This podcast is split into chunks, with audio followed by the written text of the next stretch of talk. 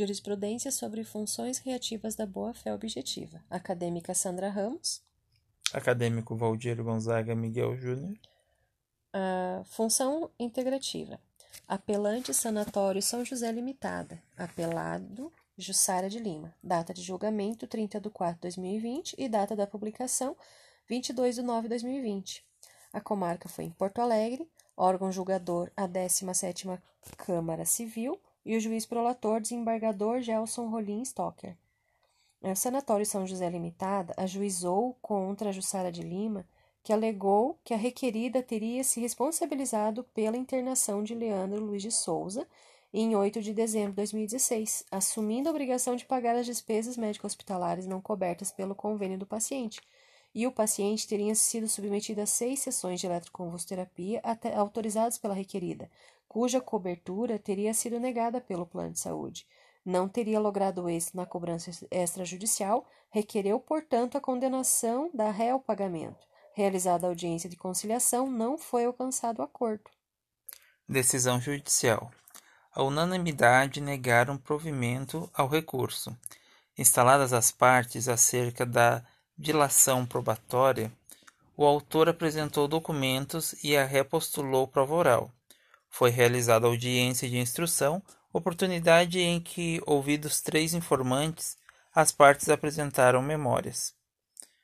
Acrescendo que sobreveja o julgamento de importância, improcedência, restando o autor condenado ao pagamento das custas e honorários ao patrono da parte ré, estes fixados em 15% sobre o valor atualizado em favor do FADEP.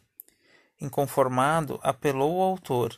Em suas razões sustenta que, ao contrário do entendimento sentencial, o contrato de prestação de serviço entre as partes firmado é claro no sentido de que as despesas são cobertas pelo convênio de saúde e seriam suportadas pelo paciente. Refere que aos termos contratuais estão redigidos de acordo com o disposto no Código de Defesa do Consumidor.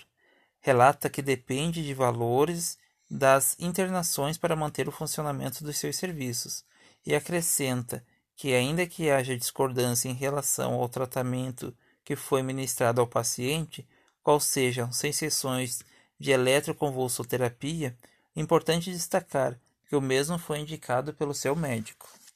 Neste caso, entendemos que era dever da clínica autora, utilizantes da boa-fé objetiva integrativa que está prescrito no artigo 422 do Código Civil /2002, que, ou seja, além do que estava explícito no contrato, os deveres anexos implícitos, como, por exemplo, de ter aguardado a liberação do plano de saúde de Leandro para a realização do procedimento, ao menos informar a senhora Jussara que ainda não havia sido autorizado o procedimento antes da aplicação do mesmo, independente de ser autorizado o procedimento pelo plano de saúde ou não.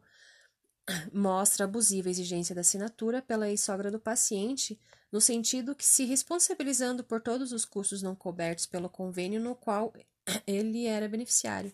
Isto porque no momento da internação com urgência, principalmente por ser um caso de risco de morte, não houve tempo de decidir o que se assinou.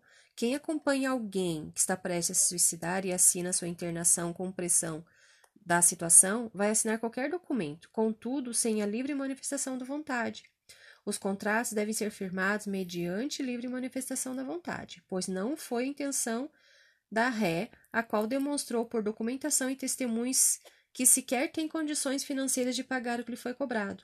A ré tem como profissão serviços gerais e recebe auxílio doença previdenciário e o valor mensal aproximado de um salário mínimo, e que a ré não tem qualquer condição e responsabilidade pelo paciente, sem qualquer parentesco.